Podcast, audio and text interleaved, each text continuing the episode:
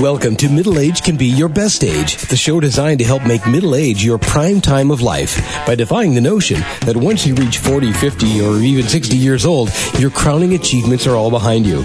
Regardless of whether you're just approaching 40 or firmly entrenched in your middle years, it's time to launch your very own personal journey toward a joyful and purpose filled second half of life. Each week, host Roy Richards, an expert on midlife renewal and author of A Midlife Challenge, Wake Up, will discuss the challenges common to middle age and help guide you to a brighter tomorrow. Now, here's Roy. Let me begin today's program by asking a question that probably is troubling to so many of us. Will you and your spouse, if you're married, outlive your retirement assets? Will your twilight years be spent working in a non fulfilling job or pinching pennies in a cruddy lifestyle because you've run out of funds? Well, as my first guest today, financial expert Gary Stone warns that 80% of everyday Americans will retire with a nest egg that won't last our golden years or provide the comfortable and independent retirement we all so earnestly desire. And Gary's here to explain why, and better yet, to suggest a few simple things that you and I can do now to ensure we don't outlive our money. And despite ups and downs in the stock market, are you aware that over the long haul, numerous studies demonstrate that common stocks offer the best asset accumulation vehicle to fund our retirement? But having said that, I can remember all too well the sleepless nights in the fall of 2008 and early 2009 when my stocks uh, stocks in my portfolio lost about 50 more than 50 percent of their value. Fortunately, I was not planning to retire at that time, and stocks have um, not only regained their value, but as we all know, our most index indices are at an all-time high. But as we all know, when stocks go up at some point, they will come down. And wouldn't it be great if you, we could consistently ride the bull markets but avoid the bears? And Gary Stone is here to tell us that, that how this can be done in, in as little as 15 minutes a week. That sounds great. And Gary Stone has been researching, coaching, and successfully investing in stock markets for over 26 years. He founded Share Wealth Systems in 1995, and he's trained and empowered thousands of ordinary investors to build up and sustain healthy portfolios for retirement and a better life. And he's author of the 2016 book, Blueprint to Wealth Financial Freedom in 15 Minutes a Week. And he comes to us from all the way in Melbourne, Australia, but routinely works with investors in the U.S. and in uh, U.S. equity markets. And hello, Gary, and welcome to Middle Age Can Be Your Best Age. Well, thank thank you for that introduction, Roy. I, I think you, you've nailed it. You've, uh, you've summarized it very, very well. Yeah. Well, thank you. A, lot of us have been saving for retirement for years in employer-sponsored uh, 401k plans or maybe individual IRAs with at best only modest appreciation. And let's start with the bad news. What are the three biggest mistakes that people make when they're saving for retirement? Uh, great question. I, I, think the first one is is that um, is that people uh, when they join the new company and they have to um, make a selection uh, for their 401k um, yeah. contributions, they have to select what kind of uh, fund or what kind of risk profile they're going to invest with, um, yeah. and that that form is typically just a one-page form, and yeah. they tick a box. And and that box is uh, so the first mistake they make is they tick a box that is a balanced or diversified or target date fund. That's the first mistake. And the second mistake they make is then they forget about it and and do nothing about it. Yeah, they just assume it's accumulating nicely on the side. and they don't really and, have and to the, pay too much attention to it. that's it. And then the third mistake, and, and also encapsulated that, is that they they don't give any regard to um, the fees that are being paid that, that are being paid by in the 401k provider and any other yeah. ensuing fees that are attached to it. Those are the three big mistakes. Oh, I see. Well, experts almost uniformly tell us to diversify to help protect against downturns. And this shocks me. You tell us that diversification is a poor risk management strategy for multi decade investing and one that can cost you hundreds of thousands of dollars in forfeited asset growth. And why is that that it's uh, diversification isn't working?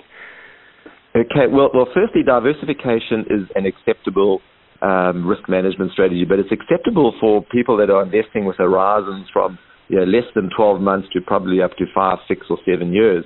Oh, but, uh, but people, who, well, because because what what they're doing is they're protecting against a potential um, fall in the stock market. Now, let's face it that that just about every, uh, unless it's a, it's a bond-only fund that they're investing in, but but majority of uh, of funds that people invest in have an exposure to the stock market. So the stock market yeah. is the biggest variable in terms of what their returns are going to be.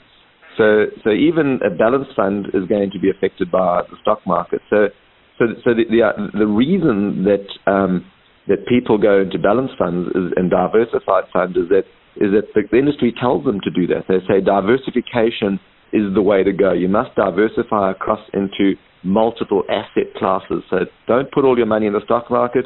Also diversify into bonds and fixed interest, uh, other fixed interest, or and cash, and into infrastructure, and into and into private equity, and all these other asset classes. And uh, and the moment they do that, effectively what they're doing is, is, is they are putting some of their assets sometimes more than 50%, into lesser performing, lower performing asset classes, which immediately puts a handbrake on what the long return, long-term returns are going to be. And not only that is the returns are so bad on the fixed income assets these days. In fact, there was an article in the Wall Street Journal on uh, March the uh, 9th, I think it was, that talked about yeah. how retirees are getting squeezed by low rates. So that, uh, even if you're a long way from retirement, you're not going to be earning a lot of income to reinvest from these fixed uh, it, asset it, it, classes. absolutely, right. It amazes me that you know I look at some of these retirement funds and they have 10, 15, 20 percent sitting in cash when the stock market is, is rising at a rapid rate. Now, yeah, paying one percent a year or something have, like that. correct, and some and people have money invested now that have 20, 30, 40 years to go to retirement, and they're sitting you know, with 10, 15, 20, 30 percent in cash. Yeah, and that is just diabolical. It really yeah. is. And then there's, of course, gold and silver. They're always advertising that pays zero percent interest. that's right. That's right. That's right. Well, I love stocks, but for me, the $64,000 question is how can we ensure that our retirement nest egg is protected when there is a severe bear market downturn, and sooner or later, obviously, there will be one? Uh, how do we uh, periodically get out, or uh, what do we do to protect ourselves if we're mostly in stocks? Okay, well, well there's, there's two answers to, to that question, Ray. The, the, the first answer is, is that you know, if you if you've got more than say 15 years to retirement, th- then you don't need to protect yourself. Um, you know, and, and, and uh, because because the and, and the stat behind that, the research behind that, is that the average time for the stock market when the stock market falls, the average time it takes, and I'm talking about severe falls, you know, yeah. 30, 40, 50, maybe even 60% falls. The average time to get back to what the previous high was is four and a half years. Oh, wow. Um, so, so, so, so if if you've got more than 15 years to retirement, then you really shouldn't be looking at protection. And, and let's even be conservative, say more than 20 years to retirement. So you're talking about yeah. 20, 30, 40 year olds um, should should just be 100% in the stock market, and your protection comes from the fact that the stock market is going to recover. And yeah. the second bit that I talk about here is rather than investing in individual stocks, invest in the index because yeah. the index always recovers, but individual stocks don't always recover. Yeah, and and by selecting the index, the index is going to come back, and that's your protection. As long as you don't sell and don't you don't get scared by all the all the noise and the fear mongering that's going on when the market does fall, you just hold. Then you you you protected. And yeah, I stopped listening to all that stuff in 2008 because I wasn't about to retire, and I just didn't want to hear that anymore. And look at Correct. my portfolio so, declining so every month. And, and, and that's you the, also, and, and, but, but you. But the second part to, to, to the answer, is because you know, I'm talking about people, but people who are closer to retirement or in retirement, that their protection comes through doing what we call low effort, near passive timing, where you're vigilant, and there will come a time when you go 100% into cash.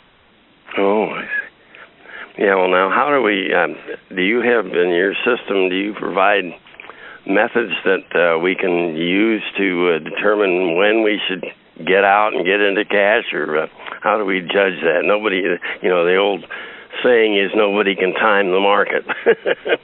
Although everyone and, tries. And, and, and no, no, nobody can forecast the market uh, with, with, with consistency and certainty, and nobody can time the market with 100% perfection.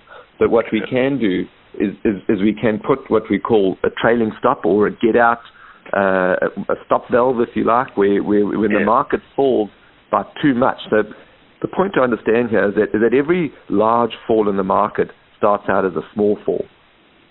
So, yeah. so, so it's, it's, there's always going to be a small drop. Now, at some stage, that, that, that small decline turns into a bigger decline. And at, at some point, what we must do is have a predefined point when the market has fallen by a certain amount or a certain amount of volatility plus uh, a certain percentage fall. And we say if it ever falls by that much from its peak, what we're going to do is we are going to objectively go into cash and we are not going to sit around to wait to find out whether this is going to be a large decline or a small decline. We're just going to yeah. cut out and let the market decide. And so if it smart. turns around fact, and goes can, up, uh, we'll get back. When you think about it, you can actually beat the uh, index stock index by uh, not participating in all the downers. You'll be sitting in cash while you're, going through bear markets if you do the timing right. I would think, but. Uh, and that's our philosophy. I mean, our philosophy is one that we borrowed from Warren Buffett, that he uh, he put out in 1957 in one of his shareholder letters, where effectively he said we aim to outperform in bear markets and we aim just to match the indices in bull markets. And if, if you can remove, you don't have to get be out for the entire bear market, but you just want to miss the really big bear markets, you know, the, the 2008 type bear markets. If you yeah. can step aside for most of that, not all of it, because you're not going to be able to miss all of it, you you're going to you're going to do very well over the long term. Yeah, that's that's a good point. You also tell us that we're being uh, fee fleeced over many years, costs us hundreds of thousands of dollars that we'll never get back. Aren't the fees we pay more than offset by the superior returns we get from the uh, highly compensated professional portfolio managers? I mean, that's what they'd like us to think. They certainly do, and that's the logic, and that's their marketing and everything tells us that. But when you look at objective research, and there's been objective research come out, I used to do this myself in the early to mid 2000s, but over the last 10 years, there's been fantastic research put out by a company called Standard and Poor Dow Jones Indices, and what they do is they put out a report every six months on how active mutual funds, how they perform compared to the indices. And I mean, the research now for, for going back uh, nearly 20 years of data shows that active managed funds, active mutual funds, a very tiny percentage of them are able to outperform, not even outperform, match the indices in periods of longer than seven to eight years. really amazing. It's, it's absolutely amazing. They, they, I mean, this, I mean, this is not this is not borderline. This is absolutely conclusive that something like 90 to 95 percent over periods of five years of active mutual funds underperform the stock market indices. And when you get to periods of 10 years and more, it's literally none. You know, trying to find an active mutual fund with the benefit of hindsight over the last 10 years that's beaten an index is incredibly difficult to do. That's with the benefit of hindsight. So what yeah, even if you could do it on hindsight, it doesn't necessarily tell you what it's going to happen in the next ten years. So, so, that's right. So how, how are you going to do it with foresight? How are you going to pick one in advance for the next 10 years that's going to match, let alone beat the index? So you might as well, probabil- from a probabilistic perspective, you might as well invest in the index. And that is where, you know, in the, one of the themes of my book is to invest in index exchange traded funds. Yeah. Yeah, I was just going to ask if we're going to uh, serve as our own advisors, as you call it, do it yourself or DIY investment strategy. Uh, What stocks or stock index funds should we buy? I, I know you you say to keep it simple and straightforward. Again, using research, and this research goes back to, you know, the book covers research going back um, just 20, 25, even 30 years. Yeah. But there's a research out there now that's come out going back to 1926. So you're talking about 80 years, sorry, 90 years of, of research that shows the that depression. the two, That's right, and, and yeah, Yeah. even through then, uh, is that the two stock market indices that, that, that continue to do the best uh, over time are the S&P 400, which is the mid cap index, and the S&P 600, which is the small cap index. And they they far far they do far far better than the Nasdaq, uh, Composite or Nasdaq 100, and they do far better than the S&P 500. So you know, one of the themes that comes out in the research of the book is to focus on on the mid cap index, the S&P 400. Oh, I see. Yeah. I know in your book you cite some pretty amazing figures that benefits from this uh, personal investing strategies and lower advisor fees. Can you cite a couple of those? I know I was amazed at 45. I think 20 years to retirement, you do $800,000 worse off if a person continues to contribute to an actively managed balanced mutual fund. I thought that was mm-hmm. pretty amazing. Okay, so so, so what I did was, was uh, the the research shows that the the S&P 400, which has two main uh, index exchange traded funds that, that track the S&P 400. The, yeah. the one is, is a black is a BlackRock um, iShares uh, ETF, and its its ticker code is is uh, IJH. That's Indigo uh, Juliet Hotel, and the other one is is MDY, which is Mike Delta Yankee, and oh. and these two these two ETFs are, are highly liquid and they track the S&P 400 with, with identically. And if, if, if over 20 years um, somebody had, had taken their had taken the, a, a lump sum of money and put it into the S&P 400 index and just left it there, compared to investing it in the Vanguard Balanced Fund. Now, the Vanguard Balanced Fund has been going for decades. It's it's about a 26 billion dollar fund. Yeah, I hate to admit I have money in that fund myself. okay, well, well, there. Well, the difference between those two is somebody starting out at $100,000, 20 years down the track, having just invested in, in the in the S&P 400 ETF and reinvested the dividends, and the same with the, the Vanguard Balance Fund, reinvested the distributions. The difference after 20 years would have been $800,000, and that is for two reasons. One is the fees in in the in the in the index ETF are less than yeah. what the fees are in the Vanguard Balance Fund. The Vanguard Balance Fund runs, I think, at about two, and I've purposely selected the Vanguard Balance Fund because its annual fees are about are low compared to other balance funds. Yeah, about half, true. for instance, of the of the Fidelity Balance Funds, about double the fees per annum. But but the S and but the S and P 400 uh, index ETF have fees that is below 1.1 percent. For most of that period of time, it was about 0.12 percent, and now that's the now that, that ETF fees are about 0.07 percent, so about a third of, of the of the Vanguard balance fund. So that's the one reason lower fees, and the other reason is that um, is that you would have had all of your money exposed to the to the stock market rather than only part of the money being exposed to the to the stock market and diversified in, into other asset classes such as bonds, which which put a handbrake on long term returns. That's such a good point. I also like the point you made that uh, we as individual investors have so much more freedom in converting our stocks into cash when that trigger point is reached on the stock indexes because the uh, the big uh, mutual funds and stuff, if they start selling a bunch of stock, they'll drive the market down and everyone will notice it. Or we can get away with it without anybody really caring what uh, you and I would uh, sell a stock. Gee, Roy, I compliment you. you. You, you're one of the few people that, in, that have interviewed me that I think has read the whole book and, and grasped the main points that I'm trying to make. So, so thank you very much for that. It's, uh, um, but you're absolutely right. The the um, this, this whole the, the the fact that we as individuals have smaller amounts of money to invest. So, for instance, the Vanguard Balance Fund has know, 25, 26 billion dollars invested, so they they can't go 100% into cash. Whereas when we're managing a few hundred thousand dollars, even a few million dollars, the, there's sufficient liquidity in the financial markets and the stock markets for us to sell our entire portfolio holdings and go into cash. Now, if you're doing that just with an index fund, you know, an index fund such as the S&P 400 we're talking about or any other index yeah. ETFs, there's sufficient liquidity for us to sell out a two, three, four, five million dollar portfolio uh, and, and, go into cash. But because you're, you're, only selling one ticker, whereas if you've yeah. got 20 or 30 stocks, to sell 20 or 30 stocks, even though you, you might only have a few hundred thousand or a few million dollars under investment, it takes yeah. a lot of effort to sell out all of them and then buy into them. And so the beauty of That's using an, an index ETF is that you just got one one buy and one sell to do.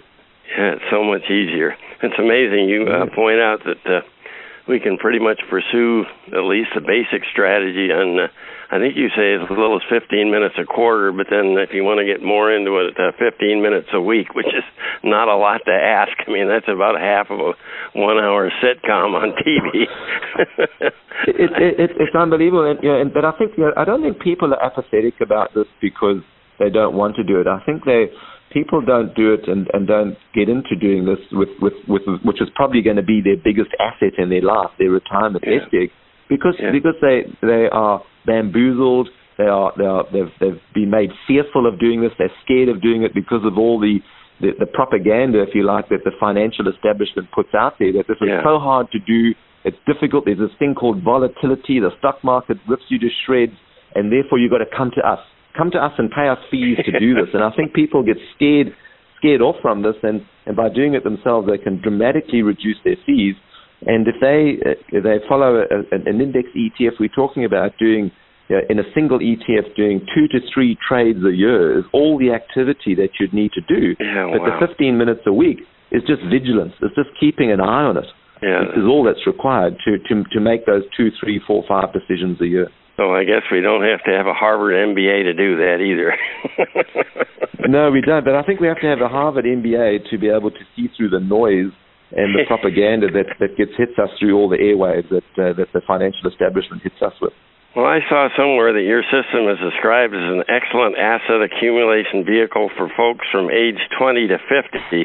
But what about those those of us over 50 contemplating retirement within five to 10 years?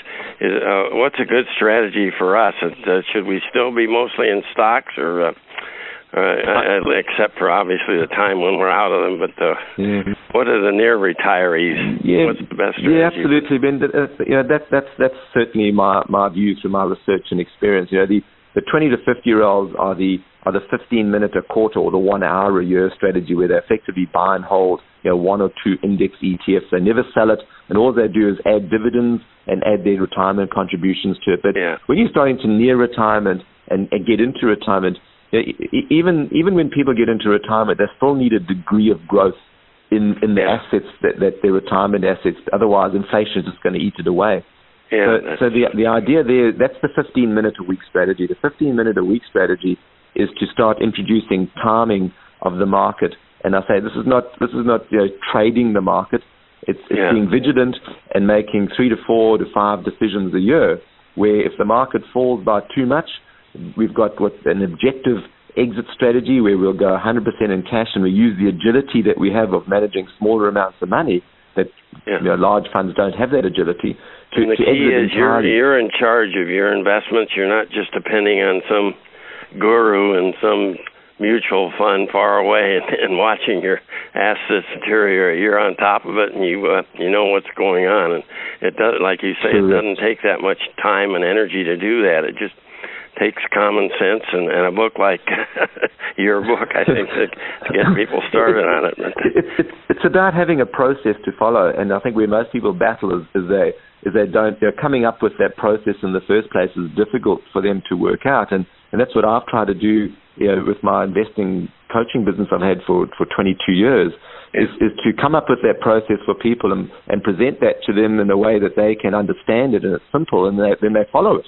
And so the, the process comes out of the box, if you like, but they, they can then learn how to execute their process and maybe modify it to their particular uh, risk profile. Well, let's talk briefly about your new book, Blueprint to Wealth: Financial uh, Financial Wealth from 15 minutes a week. I, I might have the title a little wrong there. What? yeah. It's financial freedom. So financial freedom in 15 oh, minutes. A blueprint to wealth, financial freedom in 15 minutes. We, well, let, us oh. define financial freedom. Uh, financial freedom uh, to me is is is having sufficient uh, wealth such that um, you can ha- enjoy a comfortable and independent retirement. Uh, but but maybe even to go a step further than that, to be able to have more than enough, so that when we get into our golden years, we can we can contribute and give back to society and community. Yeah, um, leave to something those around for our heirs and uh, and and help others that uh, and help others. You know, and and the environment that's provided for us, that's helped us create this wealth, that we can give back to those that are more needy, uh, and that's why my company's name is Share Wealth Systems. So there's a pun on Share Wealth. Yeah. It's, it's from shares, but it's also to share your wealth as well Yeah. with with those that need it more than what we do. I thought um, as a great summary of your book, you you say there are four ideas that you want us to take away, and I think it's in the uh, early in the book. What uh, just quickly, what are those four ideas? Because I think they kind of sum up the whole thing we're talking about here. Well, well, it's it's it's really to dispel myths. So so the fact that you know people say um, you can't. Well, firstly, the market can can be beaten. That, that's that's the first one. Yeah. That's the first idea. Um, and I like the way you part of- say everybody can beat nearly every mutual fund. I like the way you put it in your book. Absolutely. So, so the idea is that you know there's a myth that the market can't can't be can't be beaten, and um, and and and, and this is the idea, so, so that you are, and so, sorry, so first of all, you can beat nearly every active mutual fund, and the idea behind that is, is that if you can beat the market, you can beat nearly every active mutual fund out there, because the the, the research that comes in from S&P Dow Jones indices is that the indices beat every other index fund. So Yeah. if you can match the market or beat it, which you can do, and use the agility that you have as, as, a, as an individual investor to Yeah. time the market on a, on a near passive, low effort basis, then you can beat the index as well. Yeah, get off that roller coaster before it goes down down loops. get back on when it starts climbing absolutely. again. Yeah, and, and, and the other another idea is, is that um, is, is this idea of having a customized investment process to, to, Yeah. to your requirements. So it's, it's about putting process into your investing rather than ticking a box and letting somebody else's process you know, determine your future. Is yeah, you process control. uh, is meant for millions of people that are invested in that mutual fund, not just you. Absolutely. So you so it's customized to you, and, and you work out Yeah. what that is, and and you put together what what we what I write about in the book in some detail, which is what we call an investment plan. And uh, and that investment plan, which is- which are there's two detailed investment plans in the book, but that people can use as a template for their own, is Yeah. it provides the detail, the rigor, the structure, and the research to for them just to pick up and actually start executing or modify slightly if they want to, or customize it for to, to execute. And what uh, the fourth one is the market can be timed. I like that because you know the wisdom is you can't time the market, but obviously you can have stop losses in there so that uh, you know you may a little bit skimmed off your profitable uh, upturns, but you you miss out on the the deep stuff down. the, the market can definitely be timed, and this is part of the propaganda that the uh, that the financial establishment puts out there. Now, I'm not talking about timing on an intraday basis or a daily basis. Oh no, I've basis. never day trade. That would drive me totally bad. I mean, that, can be done, but it's it's it's extremely difficult to do, and it takes Yeah. decades to build the skills to do that. I'm talking about building skills that really take a few weeks to be able to do, or even a few days, where Yeah. you're looking at what we call longer term timing. Yeah. Well, where do we go to preview and purchase your book? Where's the best place to uh, to get it? Uh, Roy, there's a website for the book. It's uh, and uh, surprise, surprise, the website's called blueprinttowealth.com, and uh, so people so can it's go just there. The name of the book, then. It's just the name of the book, blueprinttowealth.com, and they can find. Uh, there's a video. I'm, I'm interviewed on on the site by Jack Canfield about the book, and Yeah, that was an excellent also, interview. It is. It's a, he interviews very, very well, and and, Yeah. and there's also uh, from there you, there's information, there's resources that people can, for instance, the the, the actual investment plan that are that, that's in the book. People can download that if Oh. they're happy to provide us with their email address, Hmm. um, and and they can also from that from that uh, page they can that that web page they can also um, go off to Amazon. So there's a Kindle version, there's a hard hardcover version, there's a which, which has color in it, and there's also a, a paperback color, and there's a paperback uh, black and white, and there's Kindle, and there's iBooks and Kobo. I and think all you also on your website you offer a free download of chapter one if uh, somebody's interested in uh, you know getting a real feel for the book. We do, and uh, and there, there we talk about um, you know the eight hundred thousand dollars difference Yeah. between investing in the S and P 400 uh, index ETF and uh, and Vanguard Balanced Fund. Yeah, Well, I'm excited. I wish I was 30 again so I could go back and do it better. But uh, to conclude, per Gary Stone, for decades, many large mutual funds and their distribution networks have preyed on investors like you and me. And by following Gary's methods and his advice, it is possible to accumulate wealth for retirement and to uh, beat the pros and even beat the index because you're avoiding the downturns. And with uh, modern technology and medicine, uh, there's a 70% chance that if you reach age 65, that you'll reach age 90, but you certainly don't want to be struggling to make money or to make ends meet when you're in your mid 80s or something and uh, and not enjoying life, just maybe ending up on Medicaid or some horrible uh, future like that and and now is the time to address this and and here's a way that uh, you know by following Gary Stone's advice that you can uh, be certain that you're managing growth in your assets and you're not uh, just depending on someone else to do it and thanks so much Gary this has been a real eye-opening uh, interview Thank you very much, Roy. It's been an absolute pleasure, and uh, I really am uh, you, have read the book and grasped it. So, so thank you very much for doing that as well. And best of success with uh, getting the word out to uh, investors throughout the world that uh, they don't need to depend on uh, other people to do it for them. Thanks so much. Thank you, Roy. My guest today, Gary Stone, talked about building wealth for retirement and doing so by spending only 15 minutes a week. And for the remainder of today's program, we're going to talk about an activity on which you dedicate probably around 40 hours a week, maybe a little less, but perhaps a lot more, and that's your job. You know, for most of us, job and career take up most of our waking hours. So whether you're a number cruncher in accounting, a traveling salesperson on the run, or your company's CEO, it only makes sense to enjoy your hours on the job, not by goofing off, but by adding value in a relaxed, stress free atmosphere where you feel good performing tasks you enjoy and are good at it.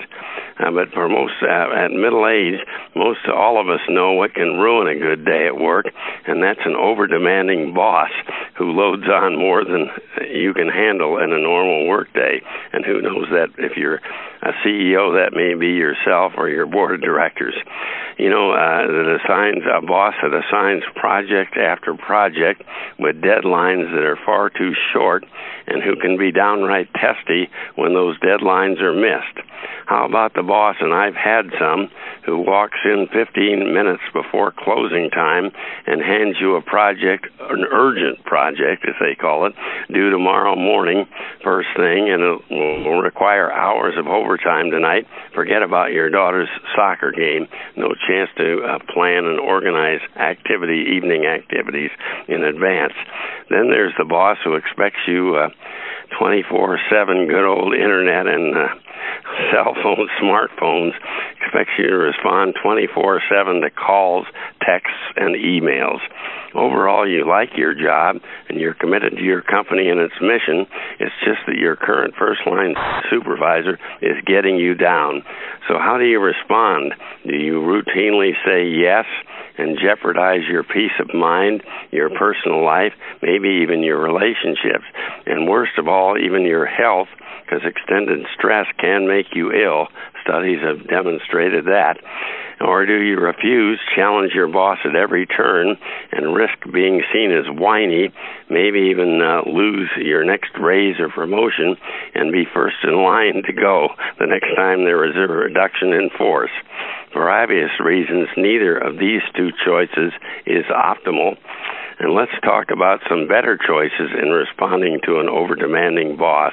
And a lot of this comes from an article by Sue Shellenbarger in the January 18, 2017 Wall Street Journal. Let's talk about first what not to do. Here's what not to do. Don't agree politely to unreasonable demands because this just invites your boss to keep making them, especially if you bust your rear end each time to meet his or her deadline. You know, you can only do that so many times until both quality of work and your mental state will begin to suffer. Here's another thing not to do. Don't agree to your boss's demands while in your mind you plan to finish the project one or two days, maybe even more late, because this just may lead your boss to set deadlines even earlier to provide a quote margin of safety. And you certainly don't want that. And um, here's a third thing not to do don't ignore those intrusive texts, calls, and emails that you receive in non working hours because that will probably lead to a face to face confrontation on the next workday, and it may even cause your boss to pursue you more off hours, even more aggressively. A much better solution is to spend time in contemplation before you receive the next unreasonable assignments. And I know you may not have much time to do that, but keep thinking on it. Come up with some ideas for negotiating with your boss face to face for a solution. Here, uh, how about a few positive suggestions? Number one, understand where your boss's sense of urgency is coming from. Is he or she the one creating the rush, or is your boss uh, simply under pressure from his or her boss, from the company uh, culture and mentality, or uh, the higher ups? Is your boss a type A personality, or like you, is he or she simply getting pressured from above, a fellow victim?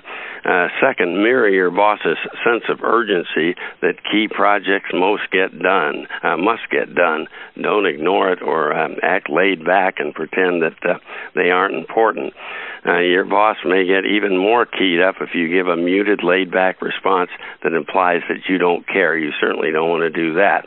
Third, be prepared to discuss with your boss projects you already are working on. Ask your boss which projects have highest priority, the new or the existing. Prioritize existing projects with a new, estimate hours needed to complete each project, then see if the two of you can't set realistic deadlines for each. Four, whenever the boss tries to pile on another project, ask for help setting new priorities and deciding which prior projects to temporarily set on hold so you can tackle the latest one. That's certainly a reasonable thing to do. Five, suggest for looking uh, looking for ways to modify existing projects such as agreeing to complete part of it by your boss's deadline, the rest later ask that any parts of the project be delegated to co-workers, and but here you certainly don't want to appear like you're shirking crucial responsibilities. You just want to make it clear that you need help. And six, if your boss is demanding boundless access to your time, negotiate some time boundaries. For example, promise to respond to your boss's overnight calls, texts, or emails uh, by sharply 9 a.m. the next following morning, uh, not uh, while you're engaged in family activities or trying to sleep. Seven, explain that uh, firm away from work boundaries are essential to good job performance. You could say I'm most productive in the morning if I've had time away from work to enjoy personal and family activities and responsibilities each evening, and I need to attend to other obligations when I'm away certainly sounds reasonable to me. Eight, suggest alternatives. For example, if you hate weekend work or you have some big uh, event scheduled for this weekend, suggest t- uh, working 10 or 12 hour days during the week. Now, this shouldn't be a constant demand. I'm talking about uh, extra hours during a uh, special emergency or uh, some crucial time of the year for your company. And nine, by all means, before you allow work and career or your present boss to take over your life, give yourself a brief vacation in your mind to set your own life priorities. You know, if you know what you want out of life and where you're going, it's much easier to put yourself in a good face to face conversation with your boss rather than sounding wishy washy. Ask yourself these questions. At this point in my life, how really important to me is my career? And I'm talking about not uh, losing your present job, but uh, how important it is to get ahead or uh, get that big raise. How can I balance career with other things important to me? My spouse or significant others, my family, hobbies and recreation, my church, volunteer activities. All these should have a part in your life. Here's another great question to ask. How much higher in my career do I truly want to go? Am I satisfied with my present level of responsibilities? Do I enjoy where I am today? And uh, can I fit that in with the rest of what's important in my life? And finally, at work, what track do I really want to be on? And how much am I willing to sacrifice to get to where I want to go? That's such a crucial uh, question to ask yourself. Never forget, you're over 40 now, and priorities change. You know, during your uh, 20s and 30s, perhaps long hours and constant deadlines may have been accepted, but now that you've uh, mastered your trade and proven your value, it's perfectly reasonable and a nice way to negotiate lowered stress on the job and time away from work to enjoy middle age. After all, that's your prime time of life, isn't it? And guess what? If you're consistently positive on the job, a genuine team player, willing to assist your coworkers and to put in those extra hours and effort on rare occasions during periods of genuine uh, department or company wide challenge, your boss, no matter how demanding, will respect your reasonable requests for breathing room and life balance. If you're a positive force around the work and not a negative take uh, whiner or person that takes energy away from the department, uh, you should be able to make reasonable requests. And if not, if your boss is not willing to give a bit, it may be time to look uh, start looking for a transfer within your company or maybe a job or career change. You know, I talk all about success in your business and in your career, both as a leader or as a frontline employee in my second book, Wake Up Captain and Crew, Restart Your Engines. And the subtitle is Recreating and Re-Energizing Lagging Enterprises and Participants, that's you and me, midstream. And it's written by Roy C. Richards, that's me. And you can preview and purchase it on Amazon, BarnesandNoble.com, or on our website, middleagerenewal.com. And that's our program for today. I trust your job is not too demanding. Spring is here and it's time to have some fun. And tune in next week when we talk more about jobs and careers, uh, what those of us at middle age should want and expect out of our jobs and from those we work for, and what we as leaders should what we should do as leaders to respect those of middle age, of all ages, in our companies. And goodbye for now from Middle Age Can Be Your Best Age. You've been listening to Middle Age Can Be Your Best Age, hosted by Roy Richards, an expert on midlife renewal and author of both A Midlife Challenge, Wake Up, and Wake Up, Captain and Crew, Restart Your Engines. You can learn more about Roy and his middle age renewal training system by visiting his website, middleagerenewal.com. Thank